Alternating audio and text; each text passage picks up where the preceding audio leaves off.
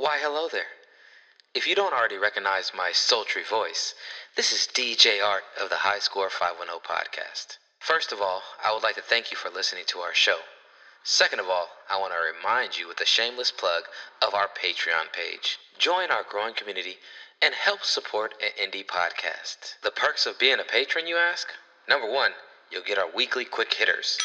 Number 2, you'll get feature conversations that are too hot for our regular show.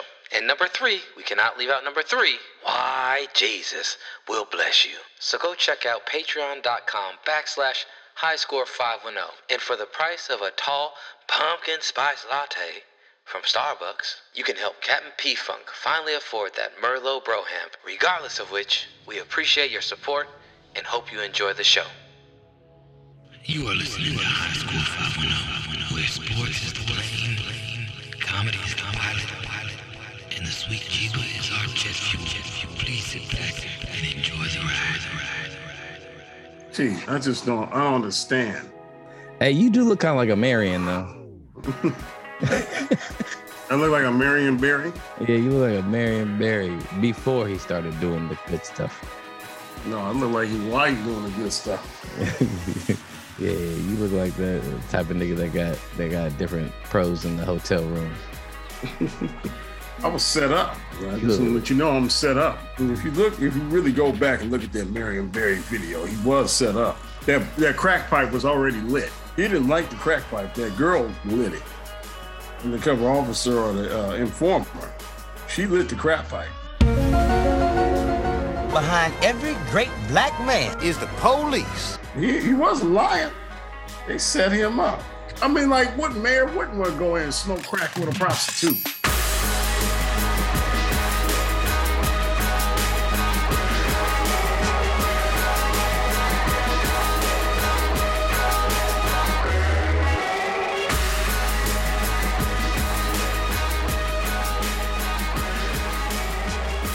Kyler Murray out here throwing the ball like my nigga Joe Montana. Excuse me, like my nigga Flo Montana. Christian Kirk, dude. All right, well, y'all ready to start the show? Man, I've been ready to start the show, Jared. It's football Sunday, man. Welcome, ladies and gentlemen. You are listening to the High Score 510 podcast. You can catch us at High Score 510 on the Instagram, the YouTube, and at Hipster Horcrux on the Twitter. You can also check us out on our Patreon page. We just got them in. Aaron, you got yours? You got yours? We just got our gifts in. We'll be sending them out to our patrons. If you sign up for our Patreon page this month, before the end of this month, we will also mail you one. It is our custom High Score 510 mug. It's got our logo in Warriors colors and one of our slogans on the back. Shout out sponsorship. So or Lakers color if you look at it with the lights on. Come on. Pedro, I gotta send one down to you, but yeah, man, we got our little mugs here, got the Warriors colors logo, and a little shout out sponsorship. So we're gonna be giving these away, and then also maybe selling them on our Etsy. Just kidding, we ain't got no damn Etsy. You need to make one. Shit, I need some money. Somebody need to pay me around here for all this talent I bring to the show. Goddamn it. We're gonna talk to your agent. We're gonna have our people reach out to your agent. I heard you got the same agent as Jamel Hill. See, I'm trying to get my first $1 million check from Skipper. Hey, we're gonna get you that Bobby Bonilla money, except it's gonna be like $1 million divided by $1 million a year. Yeah, you're gonna get $17 a year. They'll pay you $1 million, but only $17 a year for the rest of your life. It's highly taxed. And we are here with. This is AG3. I'm sitting over here. You know what I'm doing? I'm over here watching football, coming at you faster than the Russ Wilson throw down the sideline, hitting a sprinting Tyler Lockett. He a man. And we are here with... It's everybody's favorite trucker, Captain P-Funk, coming at you faster than B-Hop's vaccination card. Nobody punking nobody here. And my name is Jared, aka DJ Art, with 2 T's for a double dose of that tink tink. The D is silent, so it's just Jart. You ain't showing me nothing new essay. Picoto, moroto, maceto, cominato, son shotos. Bernard Hopkins. Good morning. Hopkins, good morning. Hopkins is probably like, man, y'all were trying to give me this shot. I went into the doctor's office and they said, spread your cheeks and lift your sack. Yeah, Hopkins for all. See, you know what? I ain't got nothing to say. All I know is he on my fantasy team, and I'm happy he scored over 20 points today, because it's just a matter of time before he ain't going to be playing and have nothing to do with injury. Exactly. Maybe, you know, they'll disqualify him from playing against me again next time you play me, Eric, because maybe it will be make up for it. That's what happened last year. I won the first week and then lost all them, and then started by losing to you in that second go round, lost like 8 straight games. Man, there's a mass exodus from the Buffalo Bills game. Anyways, I'm not gonna. They got to leave early, Jared, to go get more Costco tables before they sell out. Those tables ain't cheap either, are they? How much those tables cost? No, they're like at least $40 or $50. Yeah, right. I saw one. Not at Costco. I saw the price of one. I was like online, and I was like, hold on, they destroying tables at this price? Yeah, like, I thought they were like $15. You know, it's like, all right, we go on the game, $15, $20. It's like part of the experience, right? And then I'm like, hey, hold on. Nah, those tables, they're not cheap. People be showing up with trucks with like multiple tables in them. And I'm like, dude, hey, you got $300 worth of table back there you're about to destroy. You gotta realize in that part of the country that they probably manufacture. That's the only place they manufacture those tables. So they probably getting them at cost. Mm-hmm. So that's the only factory job they got in Buffalo. Table manufacturing and buffalo wing making. Those are the two industries they have. You forgot that other industry. Super freaks. Oh, yeah. But that's only in wintertime where you can't go nowhere. He actually wrote that, even though Rick James was born and raised in Buffalo, he started his in Buffalo. He actually wrote Super Freak about some women that he met in New York, would you believe? Well, y'all. So this past week was September 11th, the 20-year anniversary. It's a very important day in our country's history and has a lot of weight to it, has a lot of impact and a lot of implications. I just want to know, where were y'all at on September 11th, 2001? And what is your most poignant memory from that day? I remember exactly where I was at. I was over Marine's house, my girlfriend Marine. I woke up early in the morning, because that's back when I was doing my 2 days at the gym. So I woke up early that morning, and usually she went to work after me. And my routine was to make some oatmeal and turn on the TV, watch the news while I'm getting ready. And while I was my oatmeal warming up in the microwave, and I turned it on. At that point, one airplane hit the tower. And I was like, oh, shit, there's an accident? Like, what the hell? And then I watched the second plane hit. Like, I was sitting there, I like woke her up as soon as the second plane hit. Crazy thing, because we were just months before, me and her were just in New York at the World Trade Center. Me and her. Then my sister Melissa called me. She was crying. Then we started hearing about the Pentagon, the Pentagon. And then I remember calling the works saying, "Hey man, are we having school today?" And it's like, "Hell yeah, we having school. I know all this going on, but we working today." I think I skipped the gym, stayed with her for a little while. Went to work, came back from home from work early, and check on her. Her and her little sister came home from college. She was in college. She didn't go. She skipped school that day, left her dorm, and came home. So just like my John F. Kennedy moment, right? My JFK moment. Where was I? That was mine. Yeah, I can remember everything. What is it that struck you about that day? It was shocking. You know, I was 25. First time I ever had anything like that. You remember when the World Trade Center got bombed before? And I remember everything about that. Like, it didn't collapse. And I was just shocked because, you know, no one knew anything at first. Like, when I told you, I woke up and turned it on, I saw the World Trade Center burnt, you know, smoke and all that coming out of it. And I'm like, what the hell? Like, a plane crashed into it? I just thought it was an accident until the second plane hit it. And I was like screaming. That's all. And that was my reaction, was screaming. I screamed for her to wake up. And she probably never heard me scream like that before. I was sounding like, you know, like Pedro the first time he made love, just screaming. He had sex with my mama. And but I was screaming. I remember just like I didn't know how to react. They just came out. I just screamed when the second plane. Because you know, you saw the footage of the second plane hitting it. And I was like, what the hell's going on at that point? Pedro, what about you? Well, first of all, I didn't scream because I ain't no bitch. I woke up in the morning. I was getting ready for work. And for some reason, we don't never have the TV on early in the morning. I was going to Conway. I worked at was now XPO. I used to work in Conway as a city driver. So I woke up, had the TV on in the living room for some reason. I guess we was getting the kids ready. All the kids were still in school. We never had the TV on, and it was a news alert. And I'm like, man, I was like, how the hell did the tower catch on fire? And I don't remember we had the sound down. We turned the sound up. As we turned the sound up and people were reporting it, here comes the second plane. It hits it. I watched it live. The second plane just hit the tower. I'm like, wait a minute, what the hell is going on? Yeah. So, not even thinking about it. And I was like, okay, that's crazy. Just thinking, okay, the pilot must have lost control of the plane. Go to work. I'm at work setting up my route and everything. And all day, everybody's paying attention to the radio. Nobody's doing no work or whatever. My trailer was loaded. I used to actually had a route by my house, when Las Vegas wasn't that big. So I just did all the local stuff around my house. I went to go do the first load to the hospital. I used to drop off the cleansing soap to the hospital. The doors were shut and closed. I'm like, hey, what's going on? Then that's kind of like when it hit me. I was like, oh, shoot.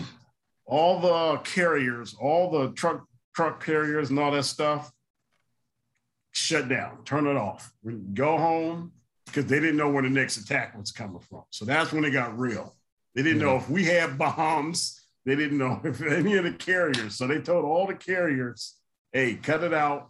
No running today. We got to get in control of this. It was kind of like the pandemic when they shut it off. Everybody went into isolation. So it was the same ordeal with the transportation company. No planes were flying. No major carriers were allowed on the highway. They shut all that down. So that's the one thing that I remember. It was just nuts. We was going on lockdown. We had to close all the trailers. They closed the dock, everything, because we didn't have any control of knowing where or what was transported. They were just trying to get everything together. So that was kind of a surreal thing for me, because we went into full like military load, and I'm a damn truck driver. Yeah. My pager, I had a pager back then that used to, the two-way pagers used to have all the information. We was getting a live news feed on the pager. And at the same time, I remember Conway was sending notes, all drivers return to terminal. So it was kind of nuts. Yeah, I would imagine that would be kind of, definitely paranoid inducing or just like stressful. Like you're like, we don't know where the next strike is going to be. Is it all focused on New York? And then you found out there was another one that crashed in Pennsylvania and then shot down Pentagon. Also, let me show you. This is another way it affected us. It affected me big time, because our connection to Phoenix, Arizona was shut off. It changed. It kind of like shut everything down. So all the commerce, that's when they shut down the dam. You used to be able to drive a semi truck over the dam, and they shut that down. So in the next year, upcoming years, we would have to go around the dam, and that's where they actually built Highway 11. If you look that up, so the transportation was changed, completely from that, and it completely immediately affected, our commerce. Yeah. For me, I was getting ready to go to high school. It was my senior year of high school. And it was like the second week of school, second week of school. And I woke up, my mom, I'm waking up, my mom's like, hey, turn on the news. A plane just hit the World Trade Center. I had just started taking this statistics class, and we were reading a book called How to Lie with Statistics. That whole book in that class was talking about like the ways that statistics is manipulated and used in media or used in, various formats of programming or literature to influence and guide people or, skew their perspective on things. So I was like, is it really crash? What kind of plane was it? So I was a little skeptical, and I turned it on and I'm like, oh shit, that whole floor is on fire. Some big hit that. And then the second plane hit, and I was like, this something different. I get on the bus, go to school that day, and, we have an immediate, meeting with the school and in the main hall. We had like 300 kids in our school, but everyone's in there, and they're kind of breaking down what's going on and, saying that, classes are going to be, kind of shut down for the day. We're going to stop classes, go to class, but like if, teachers don't worry about teaching and curriculum and just, be there to support these students. I remember one girl was in there sobbing because she had an older sister that was in, you know, working in New York around the Trade Center. So she was freaking out because, you know, cell phones weren't as good back then either. And it wasn't, you couldn't just connect on Facebook with somebody and figure out where they were or any of that shit. So it's definitely a lot more up in the air. And it kind of like, I was like, oh shit, some real crazy shit. We're here with Pal, P Lito's in here. P, we're talking about our memory of September 11th, 2001, where you were at and what really stuck with you from that day and that kind of experience, because, you know, it was definitely a unique experience for everyone. But yeah, where were you at that day? Yeah, so I was at Berkeley High. I was at my dad's house in the morning, and I remember he had the news on. And my dad, you know, spent most of his adult life in New York City. And so, you know, New York City is the place that is kind of near and dear to him. And so I remember him being kind of agitated, took me to Berkeley High. And I remember being in, one of my classes and seeing the TV on in the corner and whatnot. And so that was kind of my like memory of the day.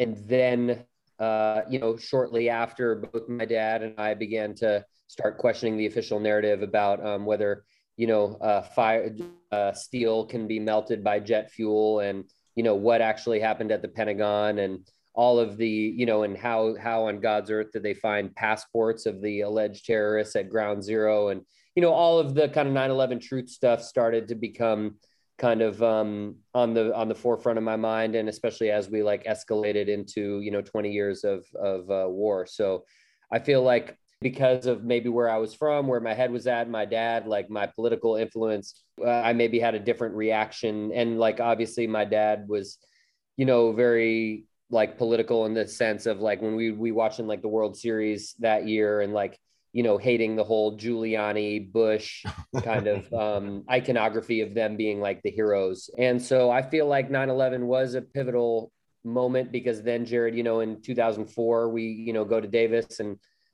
you know, my activism really was you know, around trying to end the military industrial complex, and 9/11 truth was like a big piece of that. And you probably remember me talking shit about that all through college. So yeah. And in the beginning, I was like, you know, I was all patriotic.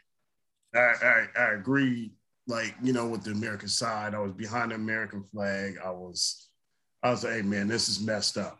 Until I heard the stories from the fighter fires. Well, I heard their story. I'm like, wait a minute. This sounds like a setup.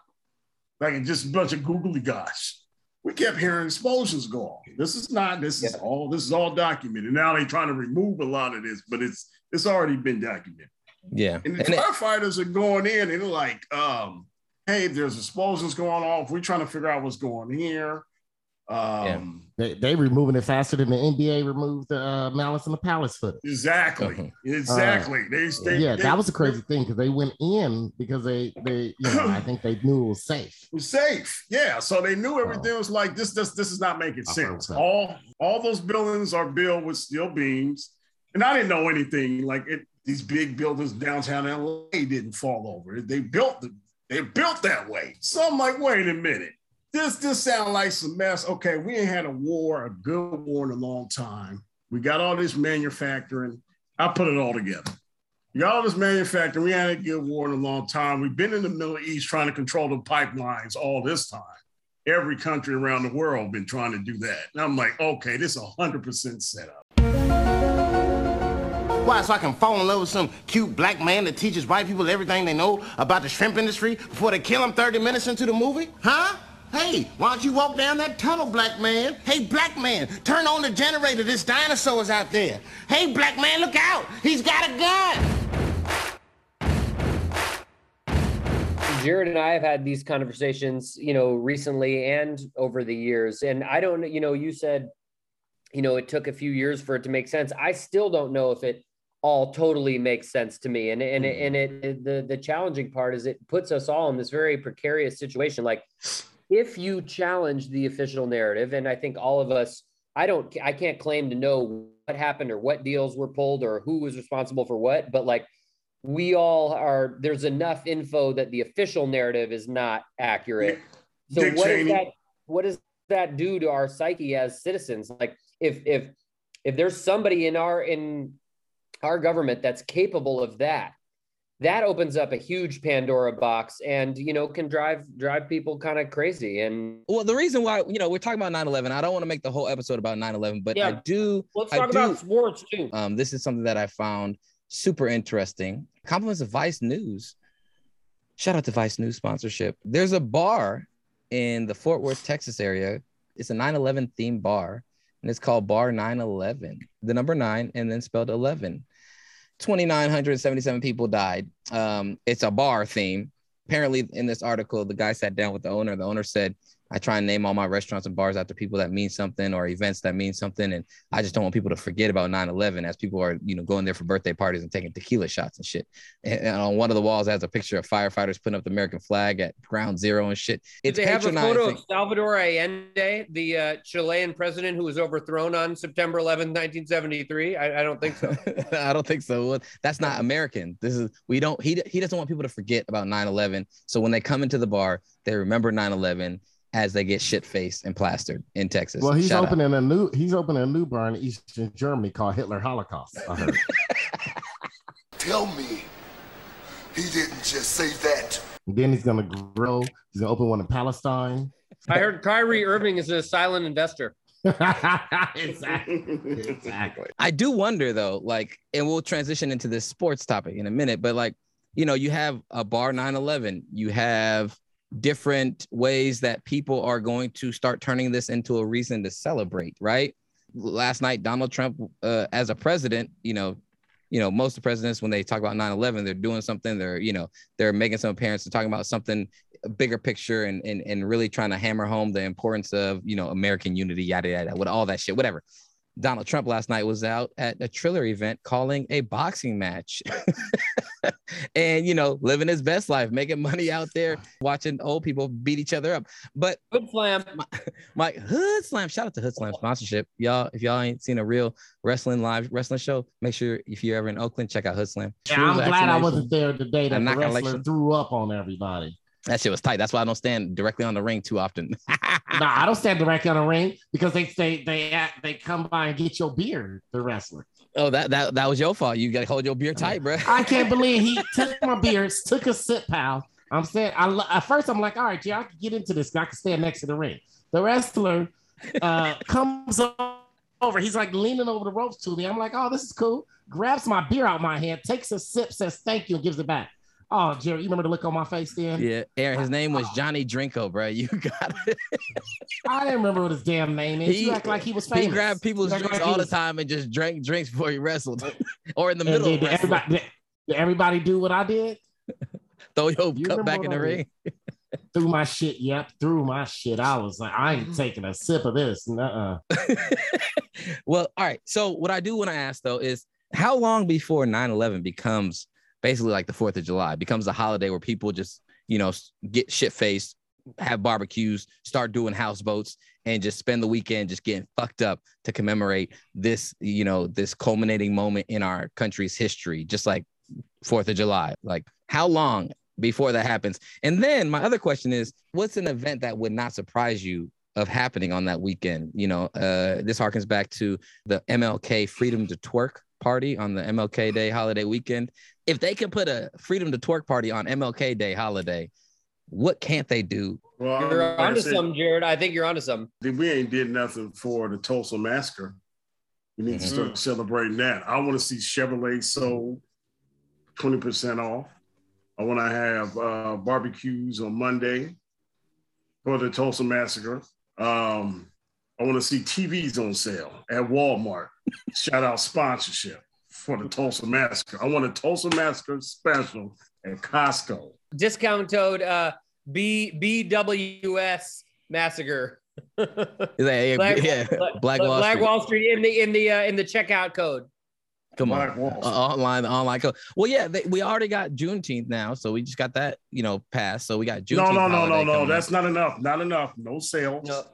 I need sales. Like, that was enough for me. Off. I feel kind of weird about that. The Juneteenth? It was like, why do I get Juneteenth off? I'm like the grandchild of Sicilian immigrants. Like, why do I do that? get a day off work. I want everybody to feel the freedom of Texas. For Juneteenth, I got all the negative aspects of Juneteenth. I got all the damn fireworks as if it was 4th of July. I'm not working then because it's summertime, so I didn't get a paid day off. I had no aspects of Juneteenth, all because of Texas. I'm telling you, Juneteenth wasn't enough. So maybe we do need to celebrate a hashtag Black Wall Street Memorial celebration weekend. But yeah, like as we see nowadays, the way things move, just like Juneteenth moved, it don't take long to start commercializing and fucking shit up for holidays, right? Taking something serious and then making it turn into what you want to turn into, Freedom to Torque Fest and things like that.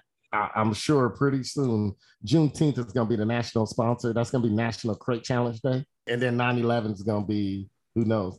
I don't know. It's not a holiday now, Jared. So I don't know how you're waiting for it to turn. I'm asking something for how long you think before it becomes a national holiday. It hasn't become. It's been 20 years. It's been 20 years, but I feel like 20 years, like in 1796 was 4th of July being celebrated with barbecues and houseboats yet? Probably not. Probably took a little longer, but I mean, to cook a meal was barbecuing out there back then. Yeah, you have to go get wood. They didn't have gas stoves. True. But so I'm just wondering, like, how much longer before it turns? Because all trajectories, you know, based upon what I see our country becoming, I see it in the near future, maybe another at least 10 years, maybe. I think it's too close to Labor Day to become a national holiday. Bruh, if they can find a way to turn, if they put Labor Day on 9/11, just make that a holiday. What if they did that? But it's going to become a national holiday. There's like, it's a matter of time. Like, they're not going to not make that a national holiday. It's like, how long do you think? Do you think it's another 10 years? Is it another 50 years? What they need to do, what they're going to do, if they're going to do that, they're going to replace it with Columbus Day. As we go back in history and learn how Columbus was just a mutant. Columbus came through America looking like Thanos. At least the islands of I was gonna say he never made it. Yeah, never made it. But he came through there looking like Thanos, acting the straight. Yeah, except the stone, except the power stone he had was syphilis. He was like, man, I don't need to snap. I got syphilis. And so does everyone else on my crew. And you know one thing we're good at doing is raping and pillaging. Evil. Exactly. Evil. Anybody got a prediction on how many years before it becomes a national holiday and it starts turning into shit like Donald Trump on Triller or motherfuckers at Bar 9/11? It might just stick with that, Jared, because the 9/11 kind of iconography, the brand 9/11 is kind of only appealing to, you know, that kind of MAGA demographic. So it might just end up just being local bars and stuff. Like the mainstream kind of corporate society, I think is, you know, projecting a different type of brand these days, so they may not. Yeah, I think because so many people were against the war, I don't see it happening. Like, you know, you're just gonna remember, we're gonna remember the date and just make maybe a special weekend, but not. I don't see it being a holiday. I don't either. I don't think, not in my lifetime. I don't. Yeah. Well, unless we have like a new kind of plan in the Middle East, or, you know, I just don't see it all that useful to the empire at this point. Well, if it's a way to distract us from continuing to figure out more about really what happened or why it happened or what it took to happen, I can see it in the next 5 years, as soon as 5 years, the quarter century mark where they're like 25 years in remembrance, we're going to turn it into a national holiday and we're going to make sure we galvanize the country. Make sure you put in your promo codes, 9/11 survivor or something like that, or salute first responders in your checkout basket, so you get that extra 15% off. You get that day off. Make sure you get the rack of ribs is on sale for only $9.11 for a full rack of ribs and shit like that. I'm telling you, bro, it's gonna be like all that's already happening now, Jared. I don't understand what you see. It's gonna be different. It's happening now in any way, and we got Labor Day that was just 4 days away, you know. Pearl Harbor never became a holiday, and that was a day that surprised and everything. And unlike that day, you talking about, there was a big consensus in everything and where the country was at that time. Yeah, and still views it, and that hasn't become a holiday. I can't even tell you what day it happened. But another thing about Pearl Harbor is though that when that happened, it was a direct attack on a military base installation, not actual a civilian installation. So there's a lot of civilians there though. There was a lot of civilians. But it was also some ships that were struck. There are definitely there. Well, they knew the attack. They had been given the knowledge that there was a very potential attack coming. But the other thing about that is, I don't. yeah, I don't know, like that is a good point, but I also don't know that in the time of our country was like everyone went to World War II. Men were out of the house. Women got into the industrial workforce to another degree again. But I think that we were in a different place as a society. We didn't have as much infrastructure and as much to the degree of just like focusing on just finding ways of just celebrating or just, you know, finding ways of creating vices out of our tragedy as we did then. They found ways to celebrate back then. I mean, look at all the parades. Look at the victory parades that happened afterwards. And then there were a lot of parades during that time. You tell me. There were more parades. There were the World's Fairs and shit like that. You tell me how many Krogans were out there during those days where you had all them beautiful eyed women and they bros over here talking about, man, I'm trying to get that tequila sunrise right now. There was a lot of World's Fairs back then. There were a lot of things like that. They found ways to celebrate. I was wholesome, beautiful white families, though. In fact, even more because there was less things to do. I'm not saying it can't happen, but I just don't see it happening anytime soon. Yeah. Some things can be celebrated without it being a national holiday. It's like leaving beautiful white people with too much time to figure out how to make something fun. They find crazy ass games to play. They'd be like, man, let's jump off the roof onto this trampoline. We can create a sport out of that. You know, like, hey, y'all ever seen a mini net on the ground with a little ball? We can make that called slam ball. We'll find a way to make anything a game. Find any way to celebrate something. And long enough, you give us long enough, we'll find a way to celebrate. In sports news, boxing is back. Donald Trump was a late addition to call the Triller boxing match. It was a match that had a couple of former MMA fighters fighting each other. It was a solid fight. And Vitor Belfort fighting Evander Holyfield. If y'all didn't know, Oscar De La Hoya was diagnosed with the Rona a couple weeks ago, and so he had to pull out of his fight against Vitor, the Phenom, Belfort. They were able to get Evander Holyfield to step in as a late replacement 2 weeks ahead of the card. Evander Holyfield was not given a license to fight in California, so they moved the entire card to Florida. Where else would you move that shit? Anyways, they moved it to Florida where he was able to get an NSAC or whatever, not NSAC, that's the Nevada, but to get a state athletic commission license to fight in a fight against a 20-year younger or 15-year younger Vitor Belfort, who looks like he's been back on the HGH. And he was ripped. No, my boy Evander looked good, but Evander Holyfield fought Vitor Belfort and Tito Ortiz fought Anderson the Spider Silva. Here's a quick clip of the Anderson Silva fight. 1 second, let me give that for you. It's the only clip of the fight. We're talking about a quick clip. Tito Ortiz closes in on the corner. Not a lot of these punches landed. Yeah. Punch. He's swinging and missing, but he caught him with a straight right there. Listen, I like the 2 minutes because of this right here. Oh, Anderson Silva KO'd Tito Ortiz 1 minute and 21 seconds into round one with a nice short right hook off the ropes. What do you guys think about that? I thought he had a shot at tequila and just fell out. He got that 9/11 shot. He went right to sleep. Yeah, he got put to sleep. He looked like he was trying to sit in a chair. He looked. Tito Ortiz had a good attitude about the fight afterwards, though. Afterwards, he's the most positive person.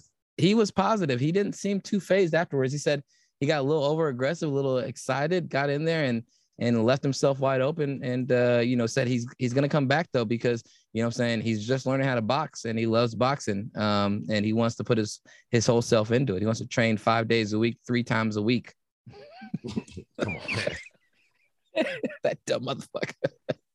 Yeah, and then Vitor Belfort versus Evander, the real deal, Holyfield. From Larry Merchant. Will we see flashes of the Holyfield of old or just an old Holyfield? I like that. Todd Grisham, Sean Porter, and 50 Cent here ringside at 50. Just looking at Evander's physique, how impressed are you? Oh, man, at 58, I hope I look any closer. Yeah, I will. Very good work by Holyfield so far. Let's see how hesitant Vitor is. I tell you what, I noticed this about Vitor in the UFC fights that I watched. That right there. That just missed it. He's going right after Evander. Upstairs to the left. Uh-oh. This is what Holyfield said. I know how to survive. If anything, I can defend myself. Oh, swing and a miss. And Holyfield goes into the ropes. That was clearly a slip. but not good body language. Left to get an uppercut, and that sends Holyfield down. A legitimate left uppercut knockdown. Man, his feet look like Bugs Bunny, those Bugs Bunny cartoons. Hey, in the old days, this is where Holyfield would come back. He's got to touch him with the jab. He got shot again. Left hand. Vitor opening up. The referee looking in close. You can't stop this. Let Holyfield get his shots in. They were waving off. They didn't give him a chance. Wait a minute. Yeah. What do you guys think about that? Wait a minute. What's the age difference between them two? Vitor Belfort is like 44 or maybe he's about your guys' age. And Evander Holyfield turns 59 in a couple weeks. So that win is exactly how I expected to go. There's a big drop off when you get from your mid-40s to your early 60s. Holyfield looked like he was suffering from arthritis in the knee. Like suffering from arthritis in his shoulders and elbow. You see his punches. Did you see his punches? They looked like they had nothing on him. He's 60 years old. They shouldn't have anything on him. This fight shouldn't have been allowed. This is getting ridiculous. Can somebody step in and allow our senior citizens just to retire? See, this is what happened. I wish she had a what do you call that? A retirement plan instead of buying a house that was built for a warehouse. He got an Amazon facility that had an Amazon facility instead of buying a house. Instead of buying a house of a Colombian drug lord.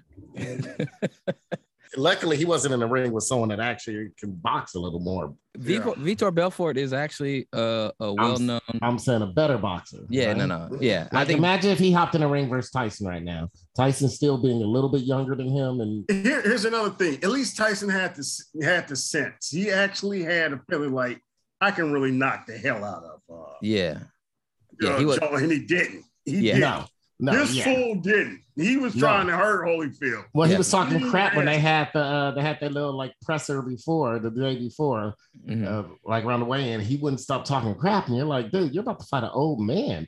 I think it's remarkable that he got in shape. That should be the contest, just getting in shape. They should, be realized. And get in shape. Yeah, what should be realized that Vitor Belfort is a known PED HGH user. So. It doesn't surprise me that motherfucker might be roid raging right now and really trying to hurt somebody.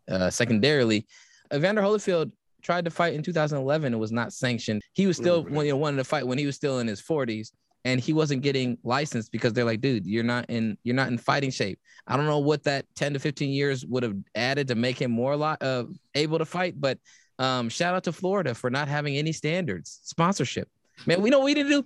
Let's just see if we can get the state of Florida to sponsor this show because they obviously don't give a fuck about no standards. We could probably do and say whatever the fuck we want on here. And, you know what I'm saying, all we're going to do is add to the Google search engine of Florida Man. You know what I'm saying? We can call this podcast a Florida Man podcast, and we can say whatever the fuck we want, and people will be okay with it. Every place got to have a place with no standards. And if you like that place, you can go there, or you can do like me and avoid it. It was sad. Evander was throwing the punches. They had no pop. You've seen Evander. He had a video game on Sega named after him, and he was a bad man back in his day. Vitor Belfort fights a 40-year-old. Real deal boxing, man. Holyfield. Real deal. I would love to see Holyfield be able to turn back the clock, get in there in his 30s or 40s with Vitor Belfort in his 30s or 40s, equal age, and just see what happened. Because Belfort was never a heavyweight. And if Holyfield actually got to put those real hands on him, not that 60-year-old retired, potentially CTE having man on him, I think it might have been a different outcome. But sadly, a living legend was pummeled. It needs to be sanctions for this. It shouldn't be allowed. It shouldn't be. Yeah. Pal, what do you think? I don't know. I'm just not a boxing fan or know anything about any of these folks. But having old people kind of slug each other. I mean, I'm kind of against the whole sport in general. And certainly like women doing it or children doing it or elderly people doing it. It doesn't seem like a very holistic good look for me. Even for like the young kind of in shape guys, I don't really comment on MMA and it's some, I mean, I've seen a few MMA fights and it just makes me kind of uncomfortable. I don't know why. It's like they trying to sanction like some of the worst part of society, but then they try to sanction it. I'm like, well, just let them go, keep going to say choke someone to death. I think it's gonna be the new thing though. You have just old fighters beating each other up. You know, you get, and that's horrible. You get all those fighters who were in their prime in the 90s to come. Might as well watch bum fights on YouTube.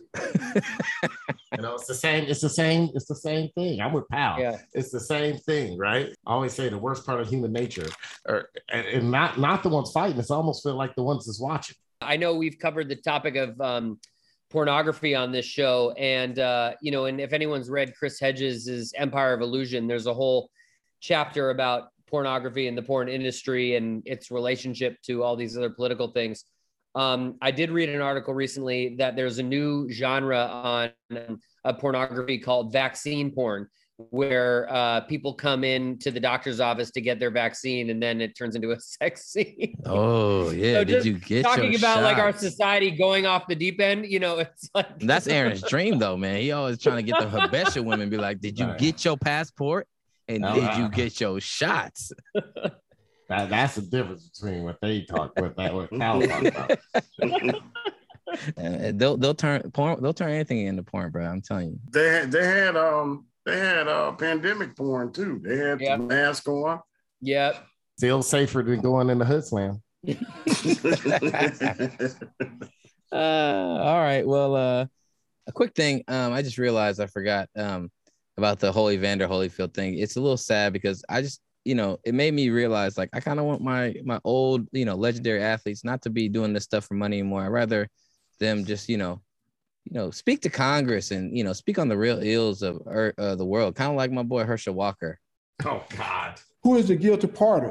Should we start at the beginning where African-American sold the African-American ancestors into slavery? And to a slave trader who eventually sold the African-American ancestors to slave owners. The slave owners who had no success and no luck trying to make a Native American whose land they took become their slave because the Native American ran away. See, this is when CTE goes back, right? Like you kind of wish. What's worse though, his CTE or Evander Holyfield CTE, where he wants to still be fighting at 58 years old. I think his CTE, because Evander Holyfield CTE only affects Evander Holyfield, right? This CTE is just when you get bad, when you just, oh man, I'm gonna support Trump. I'm gonna sit here and run for Congress. I'm gonna shake hands, and I'm gonna make up some story about African Americans selling other African Americans to slavery. So according to him, I guess. Somebody born in maybe New Jersey as a freeman took a boat to Africa and started selling slaves. It's just bad CTE, man. No, Aaron, you got that wrong. He took a motorboat to Africa. Quick hitters. Quick hitters is a popcorn segment where we basically give a topic, lambaste it, roast it, talk shit about it, ask a question, whatever. Just pop in when you get a chance and give a quick take. Or multiple quick hitters. Bang, bang, bang,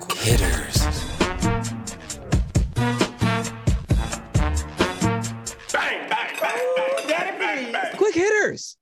Mercedes-Benz is creating a car that can be controlled with your mind. They unveiled the Vision AVTR car inspired by the 2009 blockbuster Avatar. It wanted to bring humans and machines closer than ever to advanced vehicle transformation. IAA Mobility 2021 showcase, they showed the marquee announced an inclusion of a brain-computer interface, a BCI, meaning that the Vision AVTR can be controlled by the power of thought. What do you guys think about that? Never gonna happen. They can't even get the roof to a Ford Bronco right. How the hell they going to come out? Exactly. You're over there making whistling sounds while you drive it. This is nothing that's going to happen in our lifetime. I don't know why they come on with any of these technologies. You can't get autonomy right with the cameras reading the lines. So what makes you think you're going to be able to control any electronics with your mind? We can't even get PS5. What happens if you're getting like Roadhead in that car? Car's like going all over. Take it to pound and get there. I think your radiator blows when it happens. You just start leaking fluid. The whole car starts leaking fluids. If you're getting Roadhead, what else would be a bad thing to happen while you're driving in a car that's automated to your head? Road rage thing is pretty obvious. Does your car start cussing at other cars for you? Does it cuss and horn? Can it say the N-word and horn? Out the way, nigga. I worry about this. I feel as though if a kid in the back is just crying and whining and pissing you off. Yeah, what if you got a bad kid? Yeah. Are we there yet? It's dangerous. I think it's going to be outright dangerous, and I can't wait to see it tested. Shout out to Kevin's sponsorship, Box Kev. Come on the show. I hope they put you in one of them cars. Come on, man. I hope not, man. Especially since he ain't been box Kevin it up like he used to. His car gonna get depressed because he ain't smoked weed and all that time. His car go keep veering towards booty. His car just drives and stop at the nearest like twerk fest party. It don't move. It don't move from there. It just stops right in front of twerk fest. Like, hey man, we're plugged into his mind. Think about DUIs, because it's like one thing when you're drunk behind the wheel. It's like your car drunk. Your car drunk now too. It was the car officer. So. Next thing you know, your car stopped. I wasn't drinking. I wasn't drinking. My car just stopped in front of this bar and started yelling at people. Please believe me. Please believe me. What if police officers started having cars like that? It's gonna be do the same thing you do now, just run over black people. No need to discharge your weapon.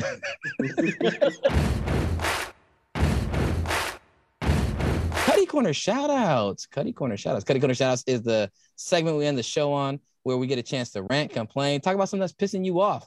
Cuddy Corner shout-outs. Cuddy Corner shout-outs. It's time.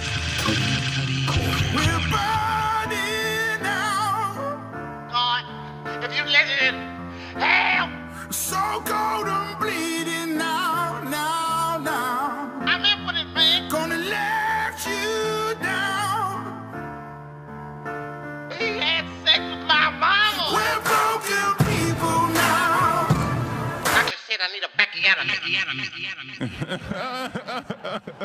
Cuddy Corner shout outs. AG3, do you have a Cuddy Corner shout out?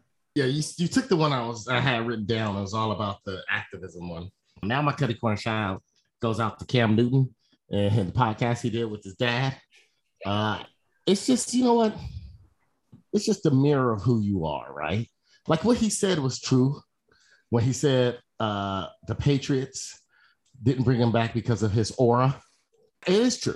He couldn't sit there on the bench. He would have been too big of a figure to sit there. But it's just Cam Newton. Dude, you went to a few universities, right? Your dad seems like he's a very intelligent man too.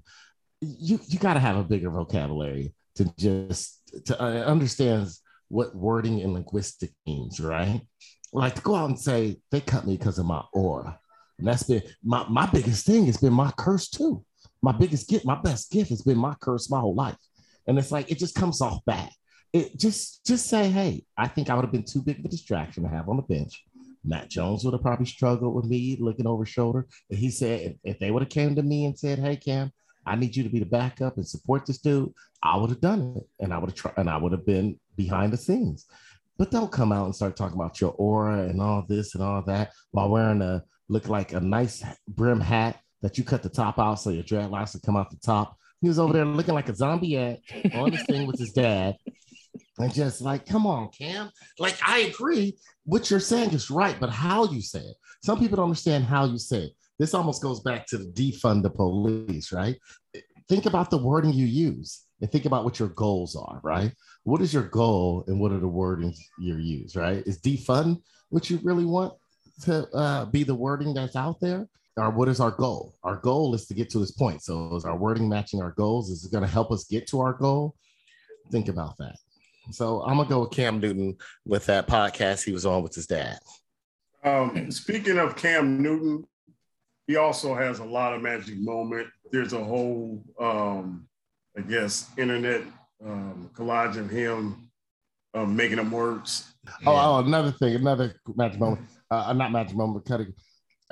This is a shout out to Aaron Rodgers. You need to figure out what Tom Brady is doing. He is older than you, but yet he looks younger. Aaron Rodgers looks old this year. I don't know if it's the avocado ice cream. Is it the fact he got some personal chef cooking for him all the time? Aaron Rodgers, figured out. That's your homeboy, Tom Brady. Talk to him. Because I know you want to stay around a while too, but he was looking. I was like, dude, I didn't know if that was Aaron Rodgers or did Phil Sims come walking in the door? Terry Bradshaw shooting up today. Come on. I heard your boy Cam Newton at the end of the interview said this. I'm not gay. I would not date a man. I would not carry a purse. I would not put on makeup. I will love a woman. Mega churches, boy. Mega churches. I'm gonna tell Pal. Fuck Pal. I'm in the wrong industry.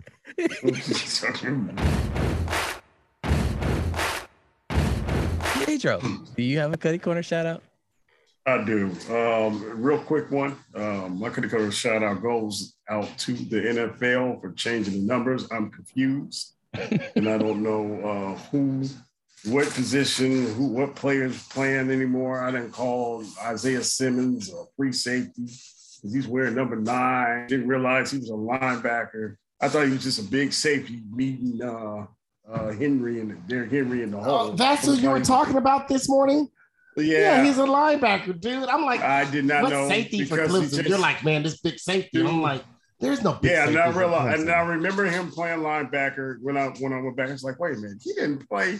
And I corrected myself. I was like, he played linebacker. That was their first round pick last year. How? Do you have a Cuddy Corner shout out? I do. And I'm going to try to get this in before my computer dies. My Cuddy Corner shout out goes out to the New Orleans Sewage and Water Board, Entergy, which is our gas and electric company, the LaToya Cantrell, the mayor of New Orleans, who once again showed us that, despite all of the billions of dollars in hurricane preparedness, these institutions are utterly incompetent when it comes to catering to the needs of the people. And New Orleans was left. It actually did not suffer all that much damage due to the actual hurricane, but the man-made catastrophe of the power grid going down and not being able to turn it back on, and gas shortages and food shortages and all that followed really left the city of New Orleans in despair.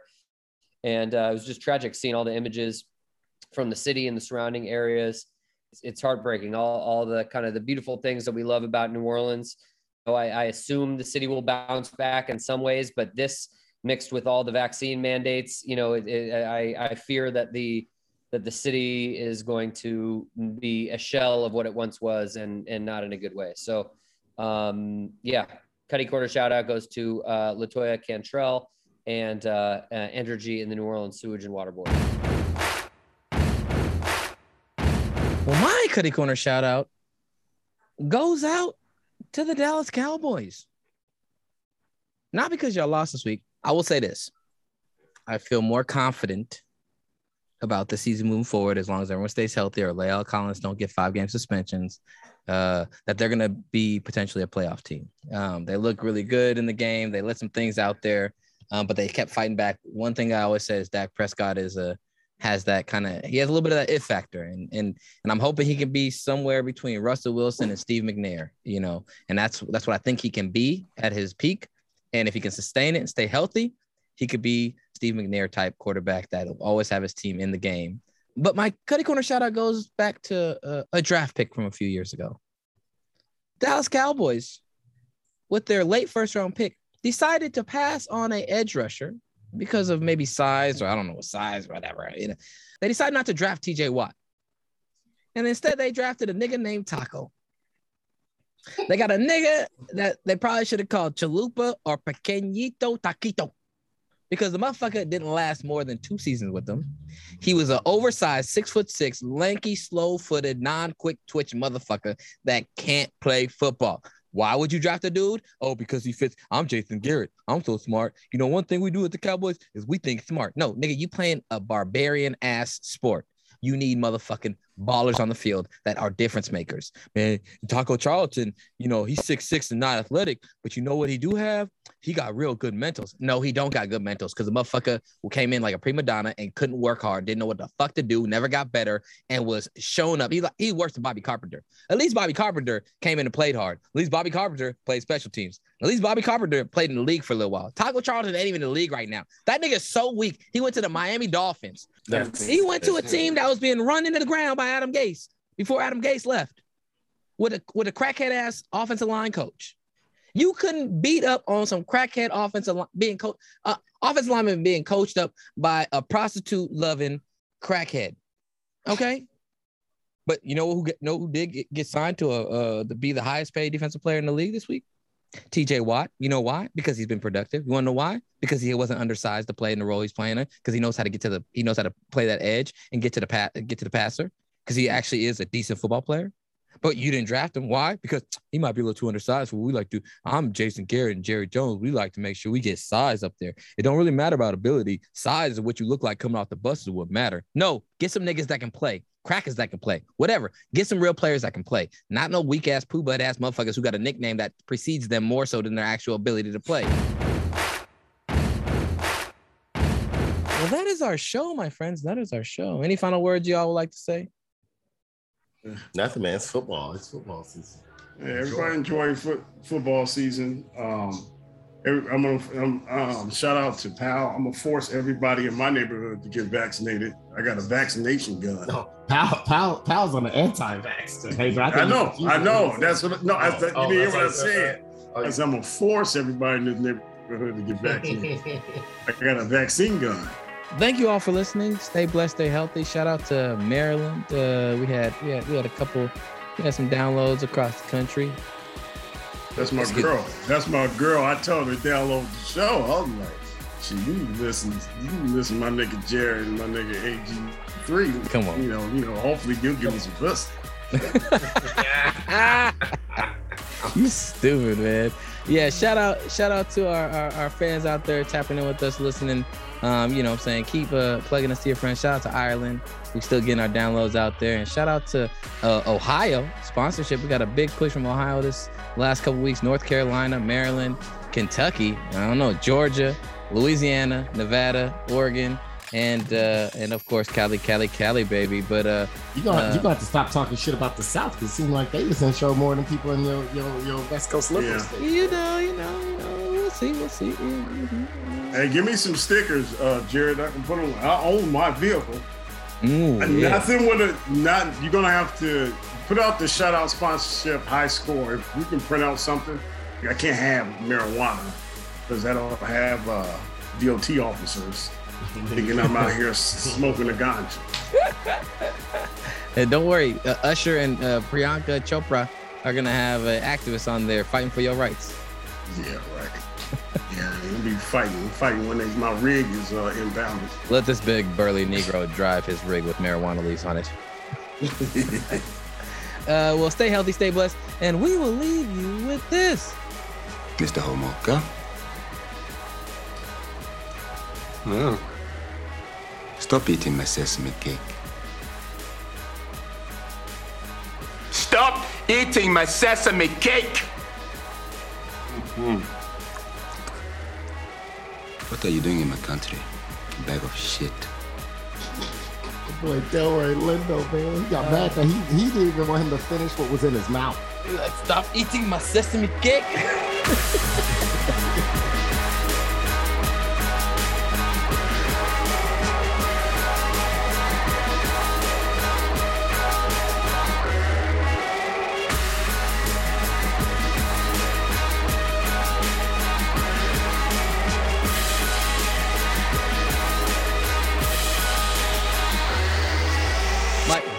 Shout out to Hood Slam sponsorship, y'all. If y'all ain't seen a real live wrestling show, make sure if you're ever in Oakland, check out Hood Slam. Shout out sponsorship. Did it still do, Jared? They did a show at DNA Lounge a couple weeks ago, but they're hoping to get back eventually. It's not back yet because of COVID stuff, but eventually. But my question is Hood Slam mandating vaccines to get in? They're mandating. No, well, I think they're doing either. I don't know. They haven't started back yet, but they are making people wear masks while you're in there because it is a lot of motherfuckers on top of each other. Let me tell you, you need to wear masks in Hood Slam before the pandemic. That was a dirty ass fucking place, dude. Jared knows how much I complained years on this show about how dirty that place was. We went into talks with your homeboy Gabe about how dirty the bathrooms are, this and that. There's not enough PPE. That could get me to go in there I wouldn't even go in. You know what? If it was 2001, September 12th, that place needed PPE. There was a lot of PP in there, but they was lacking to eat. Man, then they wasn't. They was not lacking to eat. It had E. coli all through there. I remember that day I wanted some water. I wanted water, and I saw that big ass cooler there that looked like it was left over from the Berkeley High rugby team from when you guys were in school there, meaning Powell and Jared. That place was filthy. Vaccinations, the least of your worries were going in that place. Dude. Yeah, I've never been. Shout out to the Oakland Metro Opera House. Their bathrooms treat everyone like this. He calls me nigga. He calls the other kids nigga. He calls himself nigga all the time. Nigga this, nigga that, nigga please, bitch nigga, nigga. Have you lost your mind, nigga? Check that hoe, nigga. You bullshitting. Break yourself, nigga. That's what that bathroom do to everybody, no matter white, brown. Can I borrow? I like when he asked to borrow a pencil. Can you lend a nigga a pencil? That's the original. That's the real audio. Go around. Not enough vaccinations to go around. You need RNA vaccinations. You need DNA vaccinations. You need MDMA vaccination. Exactly. You need smallpox. I need that Spanish flu. I'm glad I wasn't there today that the wrestler threw up on everybody.